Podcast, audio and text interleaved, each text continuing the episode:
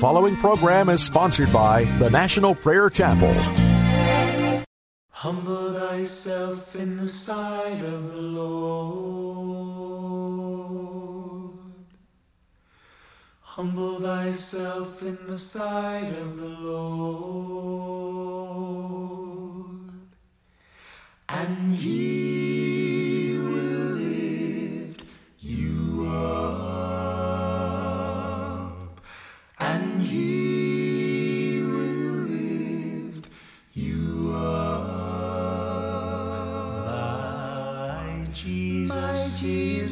Jesus,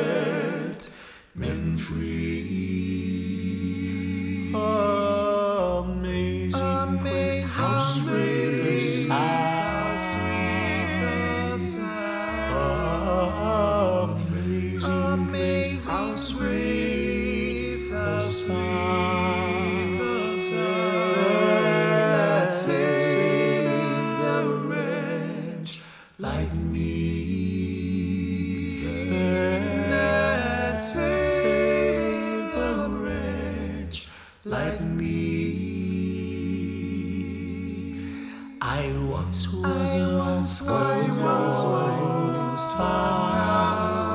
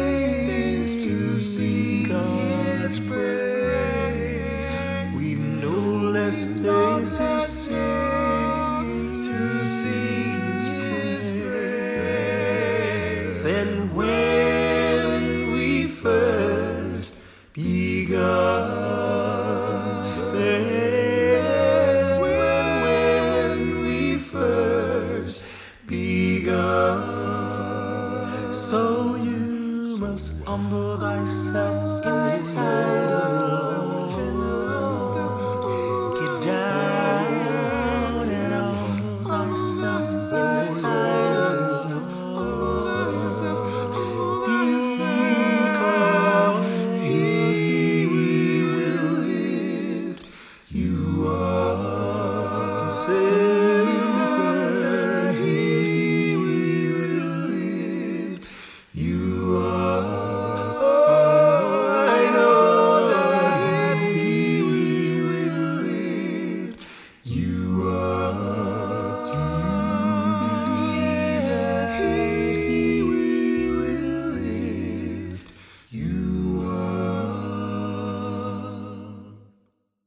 To Pilgrim's Progress, brought to you by the National Prayer Chapel in Woodbridge, Virginia, with Pastor Ray Greenley. Today's sermon is pre recorded. a death blow to pride.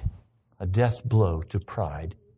Almighty God, there is a cancer that eats away at the body of Christ, even here at the National Prayer Chapel, and its name is pride.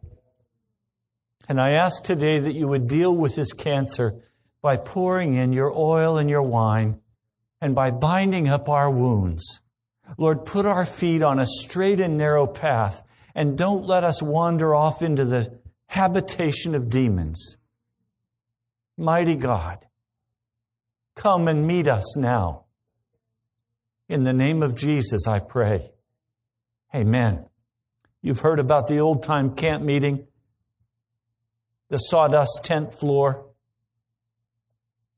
and the old time preacher who was called to do the preaching. He was a guest, he was from out of town.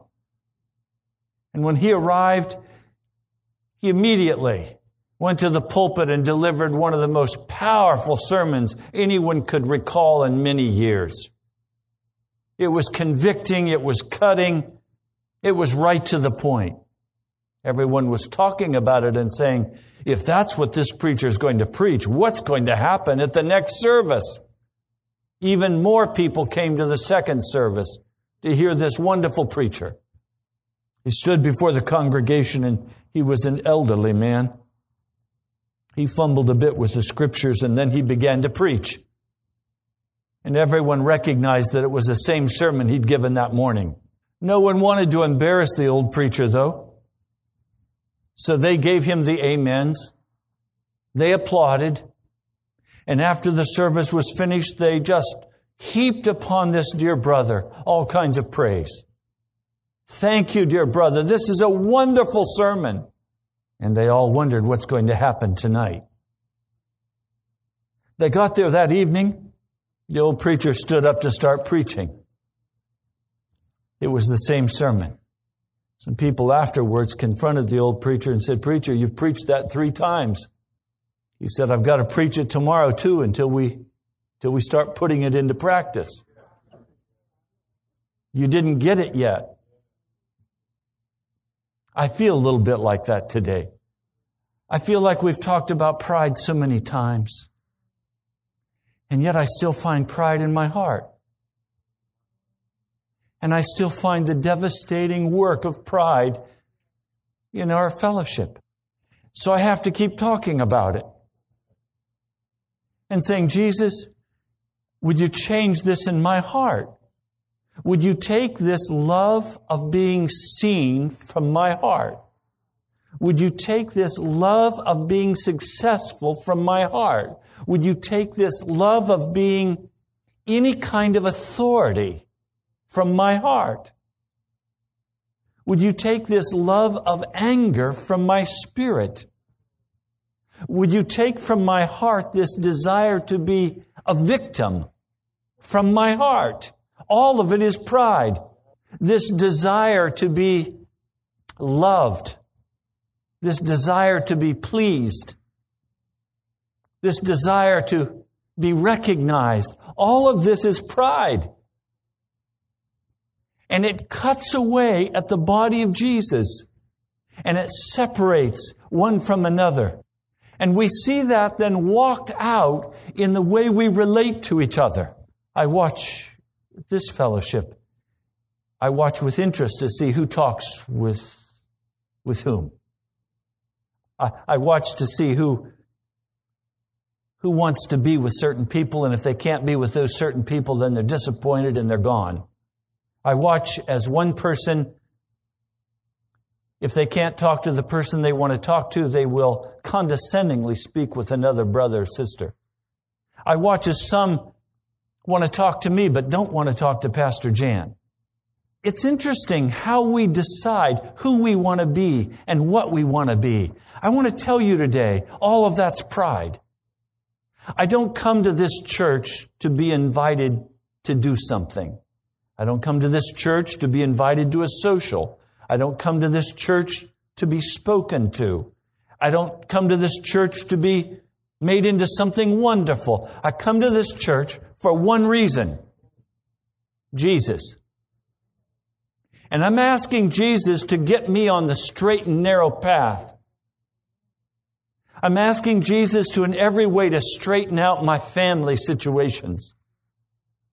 I don't know about you, but I'm in a, I'm in a terrible place when I look at what's going on with my grandchildren, my nieces, and my nephews. There's trouble in the Greenlee family.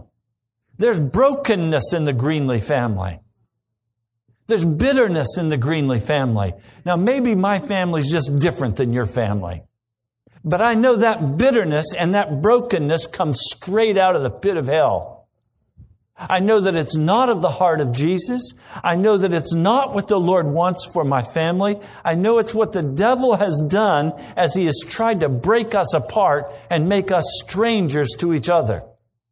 That's the work of darkness. It's not the work of the gospel of Jesus. It's not the fruit of the Spirit. It's not love and joy and peace and long suffering. No, it's anger and bitterness and cursing and I'm this and I'm that and you're that and blaming and accusations, and all of that gets wrapped up in the family deal. And all of that has its root in pride. Pride. Now, I ask you honestly today have you been united with Jesus Christ? And does that mean something to you? I know it does, or you wouldn't be in this house. Do you gain any comfort from Jesus Christ? Does naming the name of Jesus bring comfort to your soul? It is for many of us the only comfort we have. If we do not have Jesus, we don't have anything. Do you have any fellowship with the Holy Spirit? Do you have any fellowship with the Holy Spirit? Most of us in this house would say yes. Some of you do not have fellowship with His Spirit because you've been warring against Him. You've been angry with Him. You've been angry at God. You've been casting Him aside and cursing His name. But most of you in this house today have comfort in fellowship with the Spirit. In fact, there's a tenderness and there's a compassion in your heart because of what the Holy Spirit is beginning to do in you. I praise God for this. So we find in Philippians, the second chapter, that the Apostle Paul is saying this. Philippians, the second chapter, verse 1. If you have any encouragement from being united with Christ, if any comfort from His love, if any fellowship with the Spirit, if any tenderness and compassion, then make my joy complete by being like minded. By being like minded. In other words, to seek after the same thing.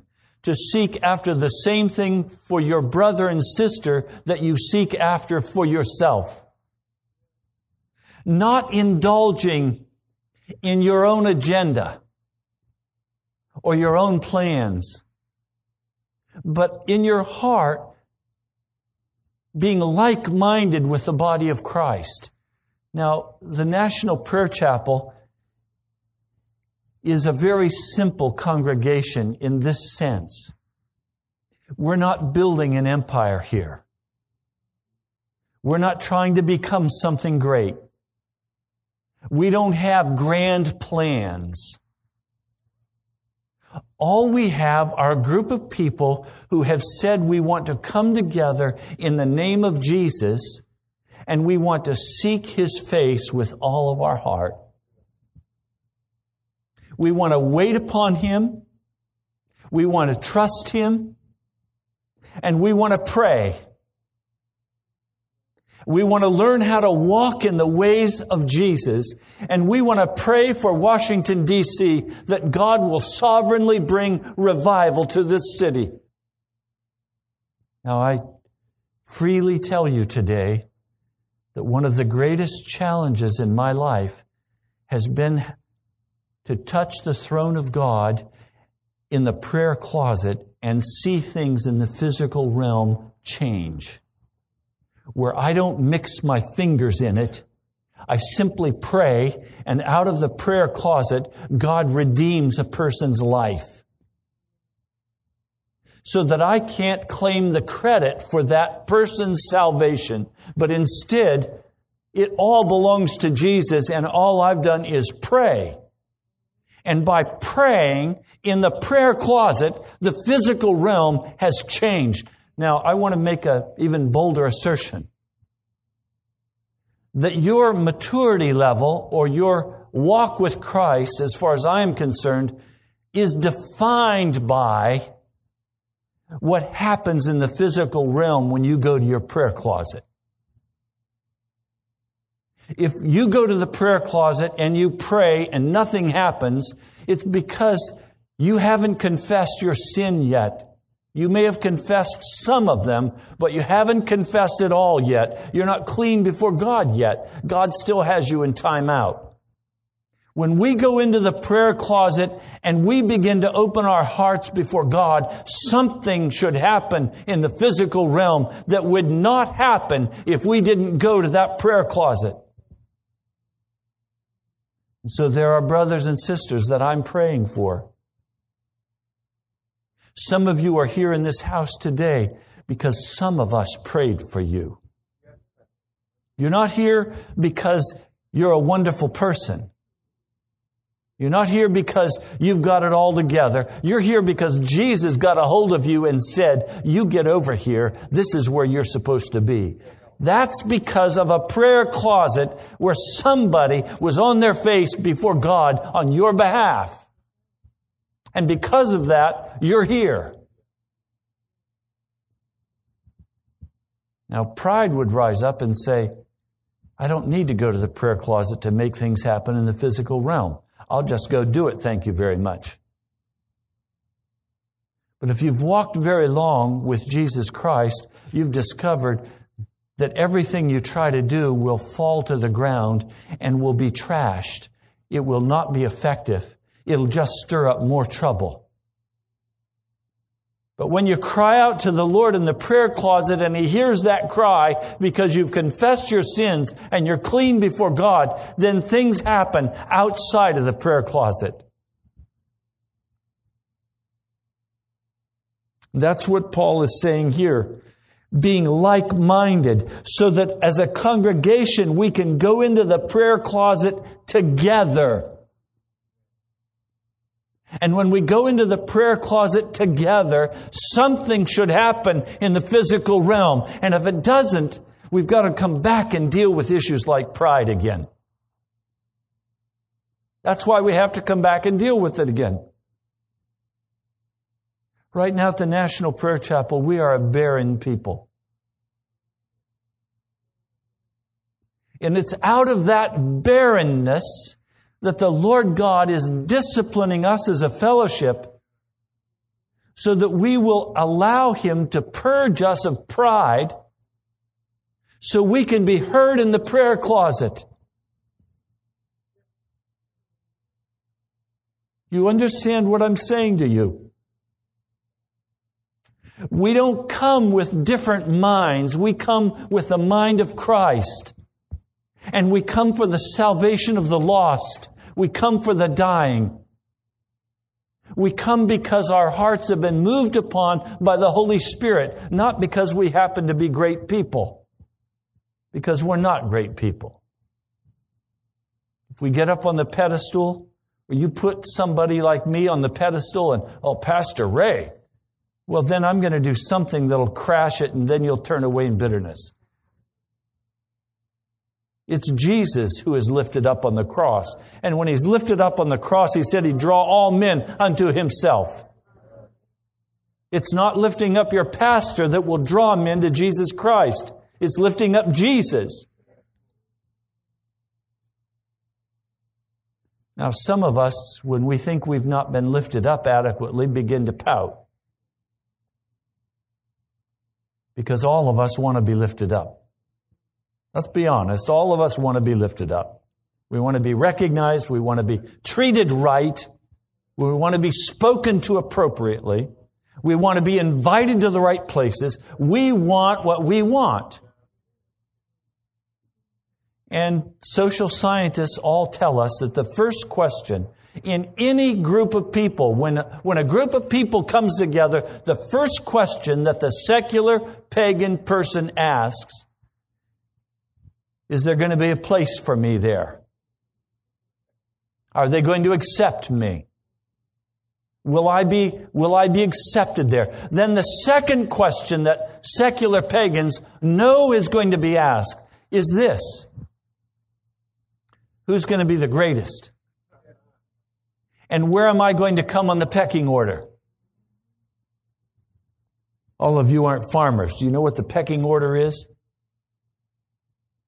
In a chicken coop, one chicken, nobody pecks him. He pecks all the rest. And they form a pecking order, and the pecking order most powerful, next powerful, next powerful. When I did seminars in corporate, I used to get a people together, the board members all together, and I'd say, now let's set up what the pecking order is in your organization. They'd look at me. I'd say, yeah, there's a pecking order on this board. Now everybody line up. And they'd line up. The CEO right down. I'd say, no, we're not going to do this by title. We're going to do this by reality. What's the pecking order in this organization? Who doesn't ever get pecked here? You know what? In some organizations, the secretary is at the top and the CEO's down on the bottom. The pecking order. The confidential secretary often is the one who can peck anybody in that place and nobody dares touch her because she holds the keys. Well, in a church, it's very easy to begin asking the question, well, nobody really likes me here. I'm not included here. And a victim mentality can set in very quickly. Innocently, but very quickly. You know, Pastor Ray didn't talk to me on the way out of church today. He must be mad at me. And then a whole long scenario can begin to be worked out. The next week, Pastor Ray, he's mad at me. I'm not. I didn't even think about it, but I'm mad at them. Or somebody else is mad at them. You know, Brother Kurt didn't speak to me. He turned instead and spoke to somebody else. So Brother Kurt must be mad at me. Well, it's this ugly question Is there a place for me here? Let's put that to rest right now. There is a place for you in the heart of Jesus Christ. It has nothing to do with your social standing. It has nothing to do with your skills. It has nothing to do with how much money you have. It has nothing to do with who you are. It has everything to do with who Jesus Christ is. So if you ask the question, is there a place for me here? The answer is in Jesus. Now you want to raise the question okay, I'm going to be accepted here. What's the pecking order? Who do I get to peck and who do I not get to peck? You don't get to peck anybody. You're at the bottom of the pecking order. And Jesus is at the top and there's nobody in between. You understand? We all stand before Jesus Christ. He is our authority. He is our head. We submit unto Him. And then we come into like mindedness so that we're not struggling with these issues of, you know, are they going to like me? Am I going to make a contribution? Maybe I better show off a little. Maybe I better put somebody in their place. Maybe I better. No, you don't have to do any of that here. All you have to do here is love Jesus and be sold out. I can't tell you how many times the church has broken my heart. I've been hurt more and worse in church than any place else in my entire life. I've been abused more by the church than by anybody else. I've been financially wiped out more by the church than anybody else. I did my mother's funeral in a denominational church that owes me thousands of dollars. And they said, We owe it to you, Ray. If you want to collect it, take us to court. Sue us. And the Lord said, You would sue my people? And I said, Are they your people?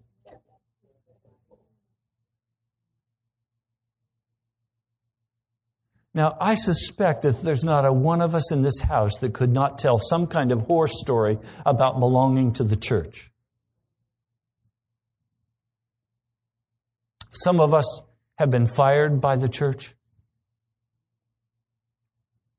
All kinds of things have happened to us in the church. All I can tell you is that it's still the apple of God's eye.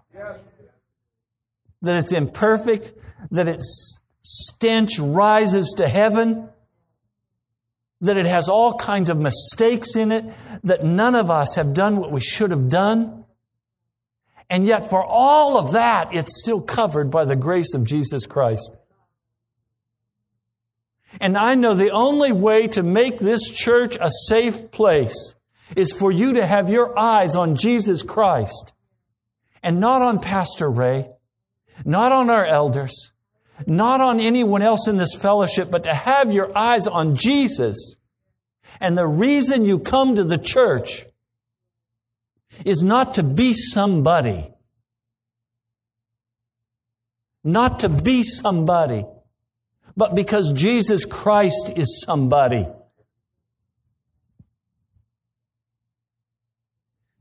Come to church to say, How can I join with brothers and sisters in the throne room of God to touch the heart of God for the salvation of the lost and the dying?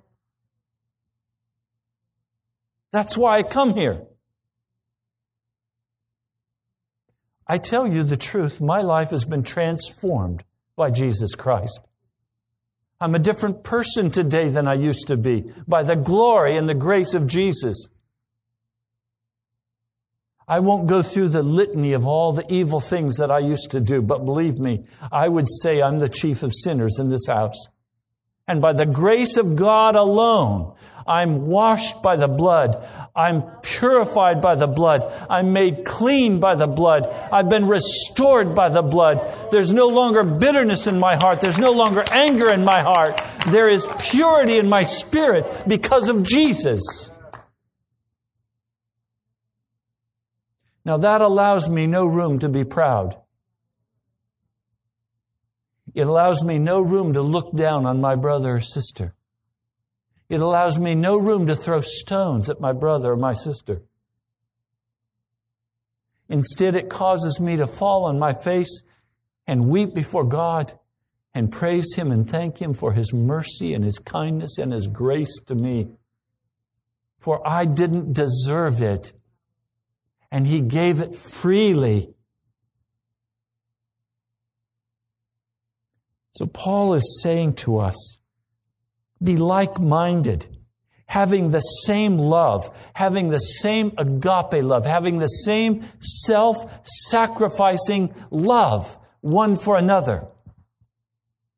Now, if I come to my brother Bill and I say, Look, we've got a problem, brother Bill, because you're not treating me the way you need to treat me, is that agape love? No.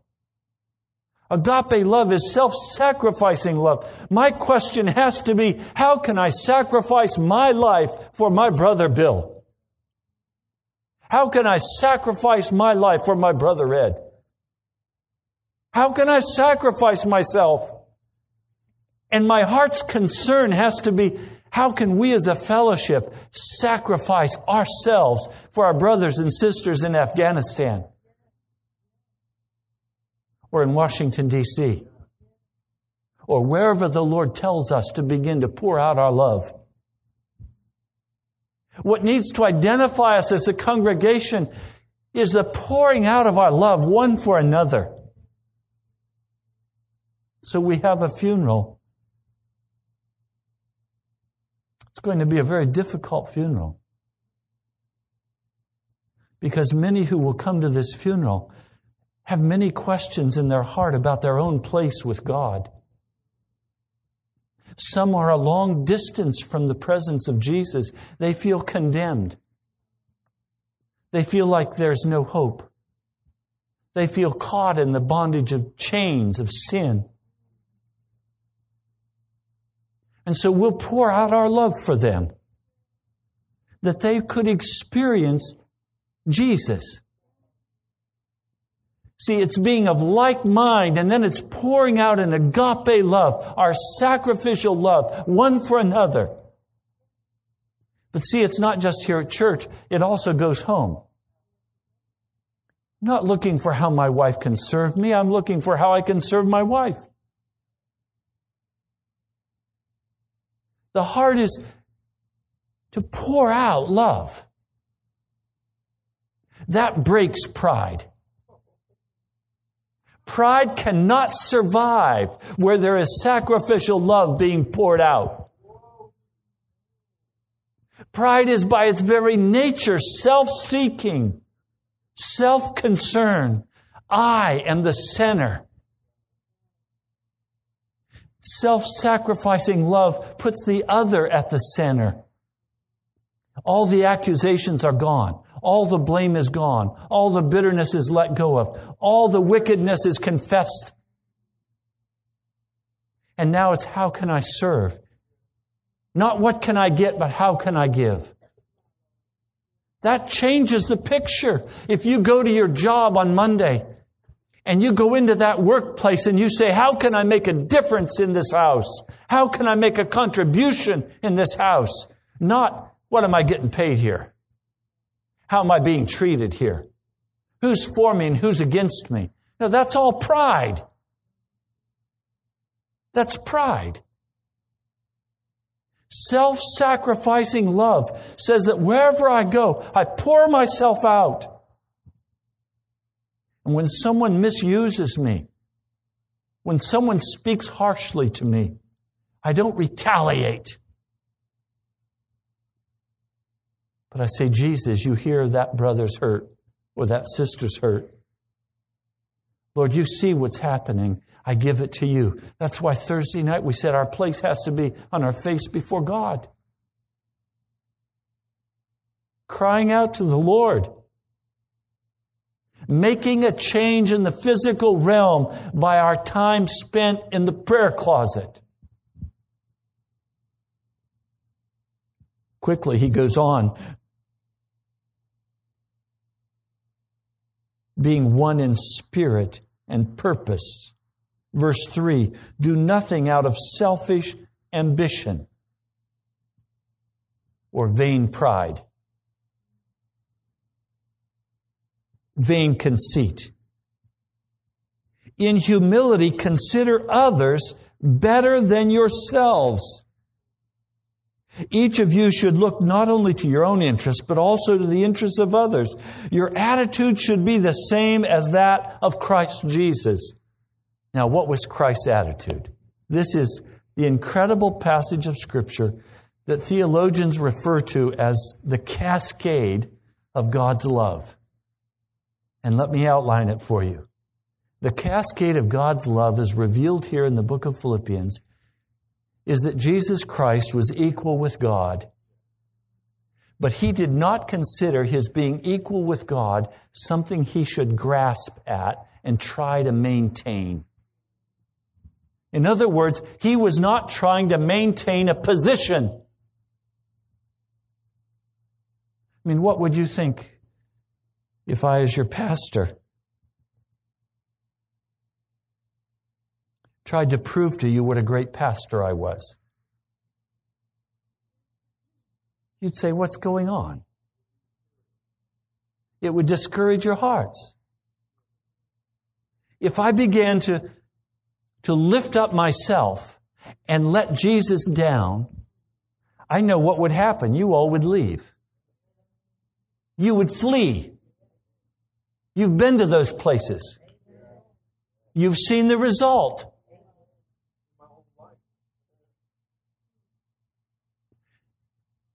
The first step for Jesus was to say, Yes, I'm God, but I'm going to let go of being God.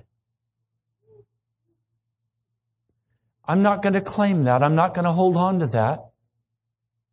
And I'm going to allow myself to be created in the womb of a woman, created lower than the angels and so he was created a man. But he could have said, okay, I'll be a man, but I'll be a strong man. But no. He was created as a servant man. So he said, okay, I won't cling to being God and I won't cling to being man. I'll be a servant. But then he said, that's not enough either. I'm going to also die. And he could have said, I must die a glorious death on the battlefield, defeating my enemies. I'm going to die fighting the Romans. But he didn't do that. He said, No, I'm not going to cling to being a servant. I'm going to die, but I'm not going to die in honor. I'm going to die on a cross. There was not anything in Jesus that tried to maintain his position. And every time he was moved by the Father to a lower position, he said, It's all right. I'm not going to cling to that higher position. I mean, can you imagine yourself being brought into a banquet and you're seated at the right hand of the host at the place of honor and suddenly someone comes and whispers in your ear, could you, would you mind moving down one? Would you move down one? Would you move down? Would you move out to the kitchen? Oh, you know what? Could you move out on the back patio? Would you leave that house and say, I'm not going to eat in this house? If this is how they're going to treat me, if they don't know how to treat me as I deserve to be treated, we just went through this at our house. We had the family all over. There wasn't room at the main table. So we had to ask our son in law if he would mind eating at the kitchen table. Boy, I did that with fear and trembling. I didn't know what I'd find in Jeff's heart. You know what he said? I'd love to sit with the kids in the kitchen. Is there anything else I can help you with? Jan just gave him a hug. He could have gotten angry. He didn't. I know why. Because Jesus is taking over his heart. The old Jeff would have walked out. Where you begin to walk with Jesus is where you no longer hold on to your rights anywhere. Anywhere. You don't say, my wife has to treat me this way. My kids have to treat me that way. My husband has to speak to me this way. I have to have a certain privilege here. You better respect me the way I want to be respected. No. All of that goes when we begin to come into the hands of Jesus. When we come to Jesus, we give up all of our rights. We give up our right to make money the way we want to make money. We give up the right to possess what we think we want to possess. We give up the right to be seen as we want to be seen. We give up the right to exercise authority. We give up having things go our way. We just let go of it. Now, please hear me. Some of you have been under the stern discipline of the Lord, as I have been. And sometimes the ways of God seem so painful and so difficult. But you know what I've discovered on this walk? The ways of God are only painful, the ways of God are only embarrassing when I think I'm somebody. If I'm willing to let go of being somebody, the ways of God are not hard. If you think you're the bread earner for your family, then you're going to do what you have to do to be the bread earner. But when you come to Jesus Christ, you let go of being the bread earner and you say, Your broken body is all I need. Now, where would you have me go and work, Jesus? And what would you have me do? And I'm on my way. And you walk into that place as a servant, not as a master. Now, this servant master thing is big. Because some of you, like me, grew up in a family where you didn't have much else except respect. Okay, I don't have the car, I don't have the house, but don't mess with me. You punch me, I'll punch you back harder. I mean, some of us grew up defending our pride. Well, and then Jesus says to me, Go ahead and let that pride go. I say, What? What? Be a servant? I've been a servant all my life, Jesus.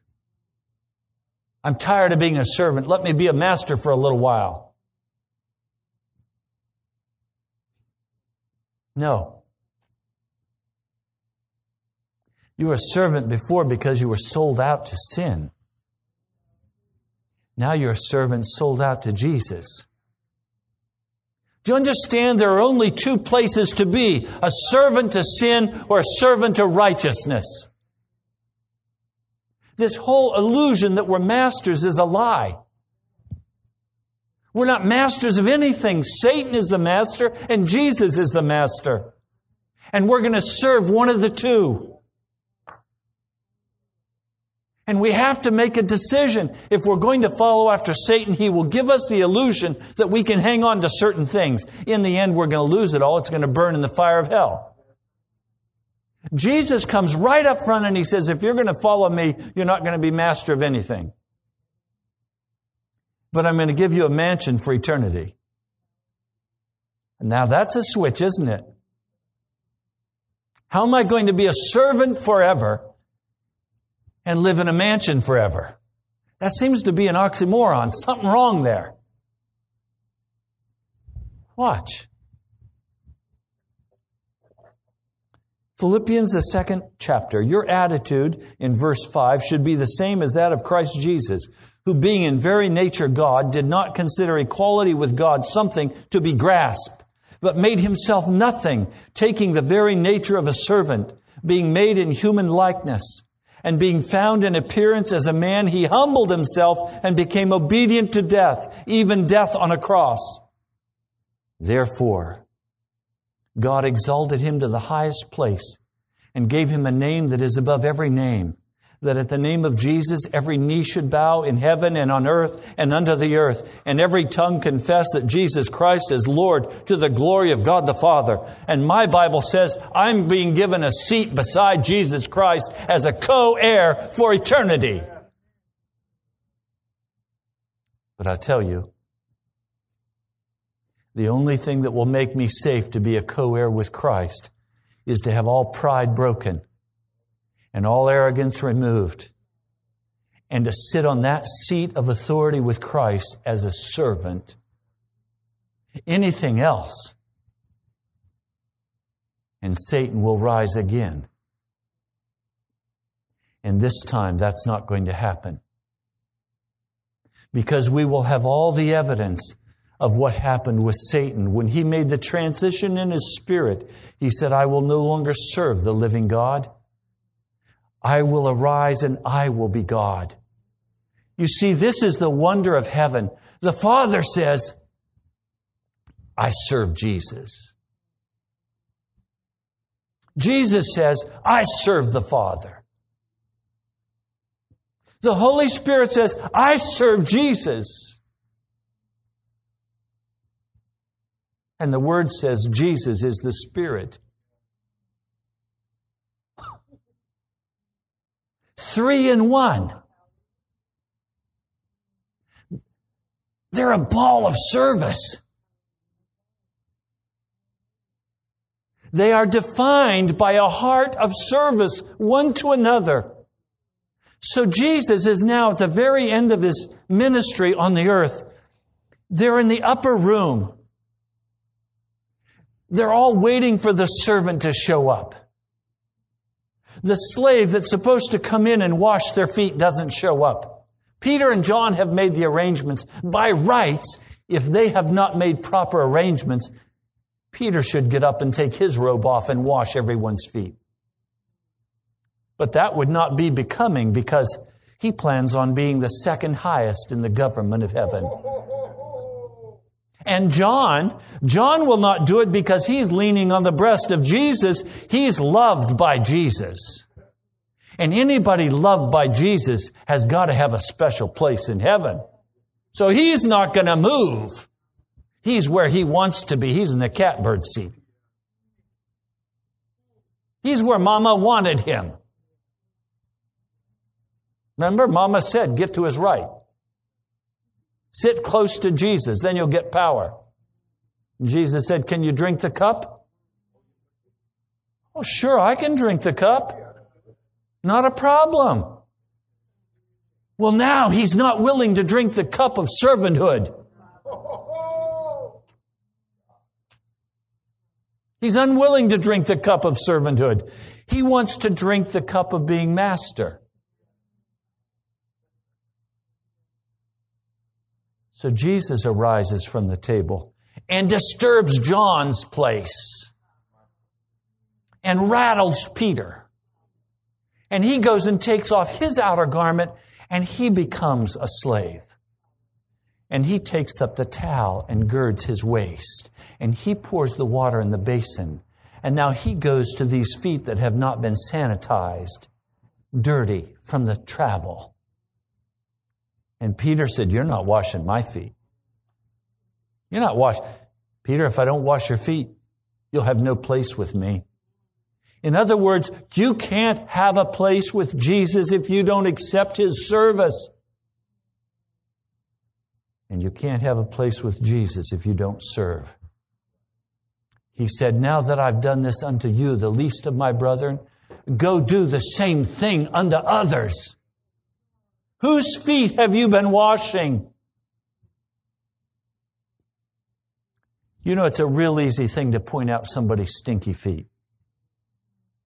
You ever been in a room where somebody takes their shoes and socks off and their feet stink and the whole room is filled with a stench? And you want to say, Get out of here, go wash. Dirty feet.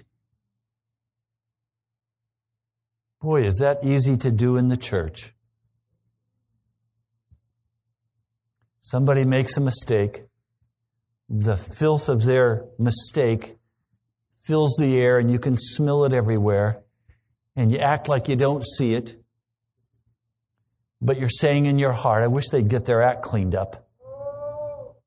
Wish they wouldn't act like that.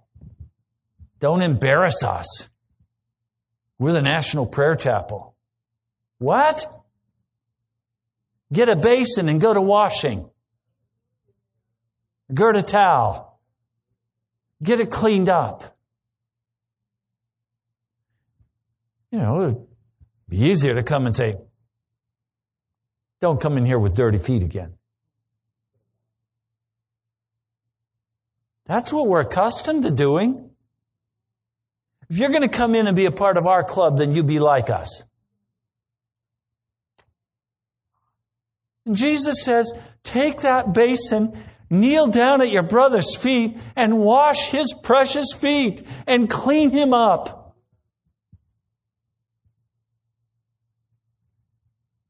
Got dirty feet today?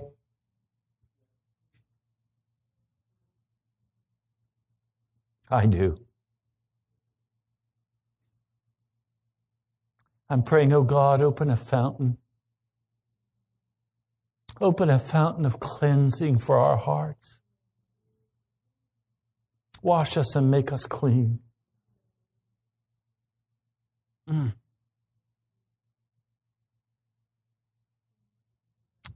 Lord Jesus, break this pride in my heart. Break this pride in the National Prayer Chapel. Oh, Lord God. Would you step into this place and would you wash our dirty feet? Lord, wash me all over.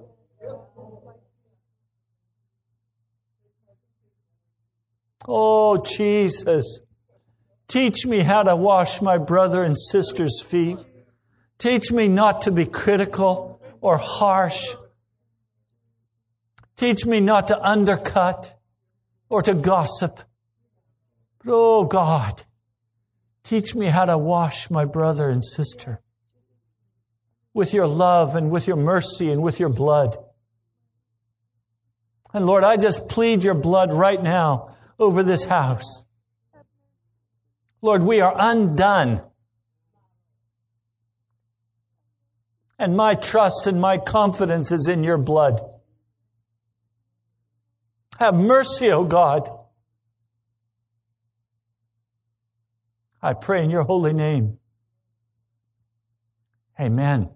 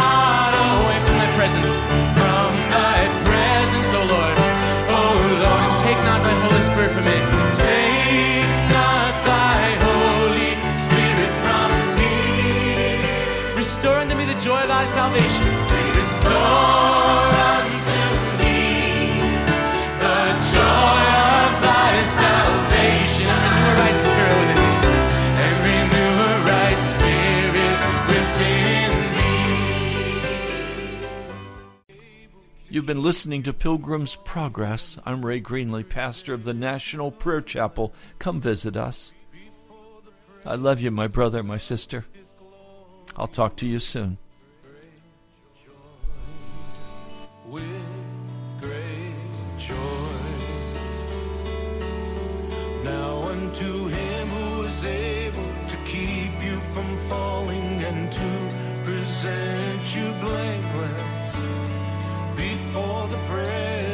Blameless